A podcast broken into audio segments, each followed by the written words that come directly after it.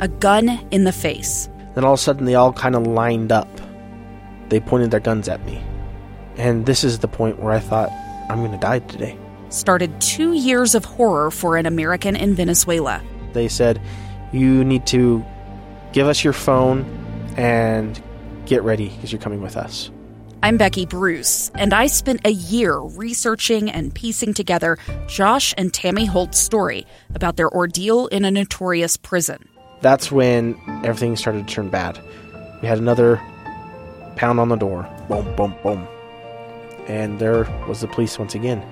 You can binge all of the episodes of Hope and Darkness on KSLPodcasts.com or wherever you get your podcasts.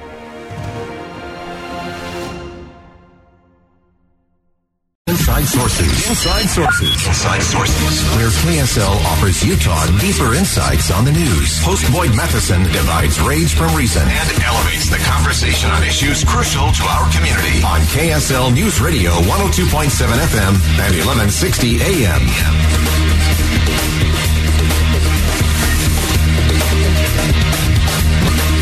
It seems like every year when we get into political season, it brings out all kinds of bumper sticker campaign slogans of someone who's going to make it so that your tax return is the size of a postcard. Are we getting any closer? Think you know the news of the day? Think again. Well, it is tax day today, and it is a day that many people suddenly become fans of smaller government or more transparency or more accountability. But we want to start off by getting into how much time we spend preparing and figuring out our taxes. What does that reveal about the system, the problems, and what needs to be changed? Uh, and we also have to look at why won't politicians do anything about this? Why do we continue to be stuck in this process? We'll also look at what inflation uh, might do to what happens uh, with your tax return from Uncle Sam. And to help us do all of that, Eric Boehm joins us. Uh, he's a reporter for Reason, always helps us uh, break these things down.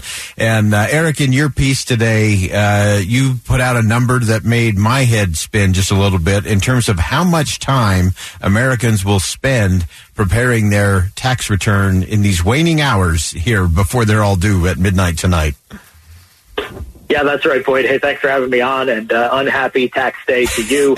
uh, Americans will spend about six and a half billion hours Oh. cumulatively preparing their tax returns this year. That's according to an assessment from the American Action Forum. Uh, yeah, six and a half billion hours, not put towards any hobbies or, or productive activities or anything like that. Just you know, filling out the forms, making sure all the numbers are right. Oh man, that just that just hurts to just think about what could be done. We always talk about what could be done with billions of dollars, but think what could be done with billions of hours uh, in terms of all the good that could be done, or even just the relaxation that could happen. I think we'd all be uh, in a good space for that. Uh, but as you look at this, Eric, what does this tell us? What does this tell us about the system, where we are, and uh, where do we go from here? Yeah, that's right. I mean, it's a, I'd, I'd like to take a nap. I think after the the weekend, I was filling out my tax forms most of uh, most of this weekend because I always put it off till the, the very last minute. Um, but uh, of course, because I'm a journalist, right? That's, That's right. just the way it works. Part of the Always deal, right yeah. up against deadlines. Um, I mean, what this means is that it's it's just it's a result of a tax code that tries to do many things, right? And ultimately, what a what a tax code is meant to do is to provide revenue to fund government services. Um, we, we don't really do a great job of that either because we end up running a deficit every single year. But uh, that point aside, uh, the tax code also tries to do a lot of other things. It tries to uh, evaluate fairness. It tries to impose some sort of economic justice uh, via all sorts of different uh, carve outs and, and credits and, and deductions and different things. The government says, oh, you know, if you engage in certain behavior or buy certain things or spend your money in certain ways, we will reward you for that by, by taxing you less. Uh, and and these are all sorts of calculations that then make the tax code more complicated than it is. And so, depending on who you are, depending on uh, how that shakes out for you, you might be in favor of, of the complex tax code. Uh, but it's it's the result of these sort of competing interests here, and and you know there are obviously some some special interests playing a role there too. But when I say competing interests, what I really mean are just sort of competing philosophical ideas about what a tax code ought to do. Uh, and it seems like we only ever make it more complicated. There's only ever, you know, more new things that the government wants to either incentivize or punish via the tax code. Uh, and, and as you said at the top, we often hear from politicians who say they want to simplify things because voters like to hear that. Uh, but the, the end result is that that doesn't really get done because there's always these other more uh, more acute interests that went out. Yeah, and, and help me break this down. I, I one I remember as a chief of staff listening to a, a congressional hearing one time about tax, which of course is a, a, real snoozer, except for the fact that they had one of the world's leading tax experts, and and he was asked the question, "Do you do your own taxes?" And without a hesitation for a nanosecond, he replied, "No, of course not." And, and then he was pressed. Well, you're you know more about this than anyone. He said, "I could never be confident enough." To sign my name on it. And and this guy, it's been his lifetime studying it, so it is so wow. complicated.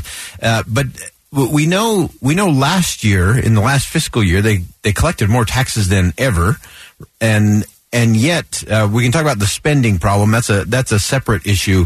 But but it seems to me that that all of this complexity actually favors the wealthy, those who can hire, you know, an army of accountants and lawyers and tax preparers, as opposed to those that are kind of in the middle, uh, who are just struggling trying to figure it all out. I think that's absolutely true. Yeah, I mean, anybody who's you know testifying in front of Congress about the complexities of the tax code is probably making enough money that they can pay somebody to do their taxes. Uh, that's not an option that a lot of Americans have, and so you know, a simplified tax code obviously is a benefit to people, not just in terms of the, the time, which we started off talking about, right? But the thing that you just mentioned there, which is the risk. If you're, if you know, if you get it wrong, you're facing the potential of audits and investigations uh, from the from the IRS, and that's serious business. So uh, there's obviously a, a, risk that, that is run there by just how complicated the tax code is. There's also uh, sort of a secondary problem here, which I got into to in the, the piece that I wrote on Friday at, at Reason.com, and that is about just sort of the lack of customer service from the IRS. So you're really at the, you know, you really have to go through these third-party tax preparer services. You have to shell out the money to an H&R Block or a TurboTax or another similar service uh, to help you with your taxes if, if you're not confident enough to do it you're on your own. Because the IRS has really dropped the ball in this. Uh, there was a stunning report out earlier this year from the Taxpayer Advocate Service, which is the uh, sort of like a self-auditing entity that exists within the IRS to try and hold the IRS accountable.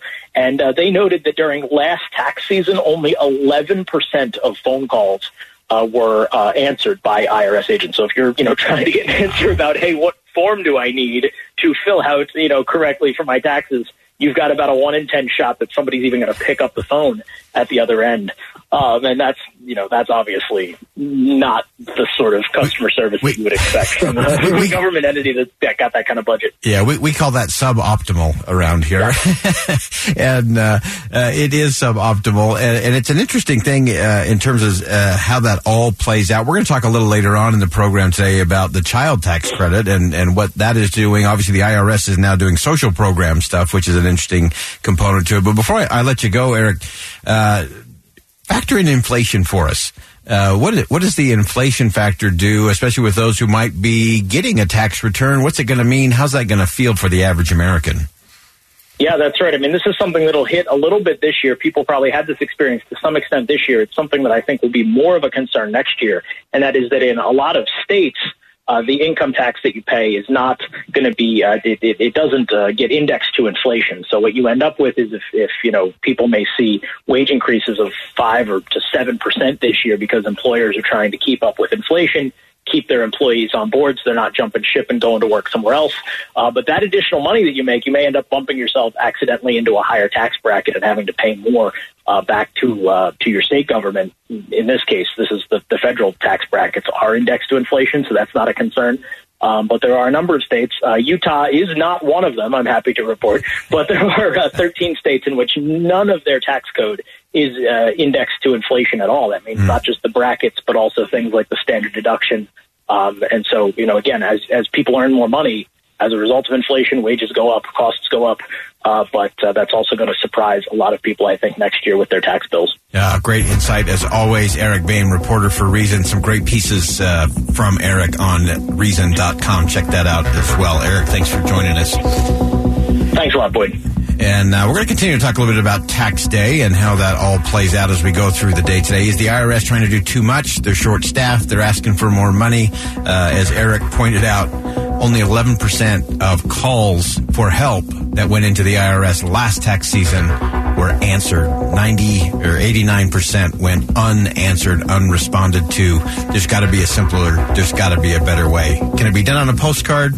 I doubt it. But if we let the lawyers and lobbyists do it, it'll get more complicated, more difficult. But we do need to simplify, and someone's got to lead that charge.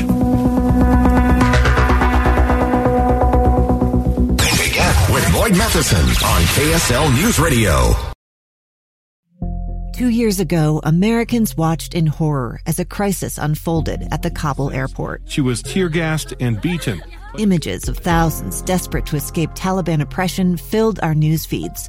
More than 80,000 Afghans made it to America. But the story didn't end there. It was very cold. There was no power, no heat. Who would help our newest neighbors? I'm Andrea Smardon. In Stranger Becomes Neighbor, you'll hear the stories of some remarkable refugees who left their homes and their dreams behind only to start over from zero. Their only possession was three blankets. And you'll meet Americans who stepped up to help them. You want me to come when you deliver your baby. What can one person do in the face of an international disaster decades in the making? That's Stranger Becomes Neighbor. Find us at kslpodcast.com. Follow us on Apple Podcasts or anywhere else you listen.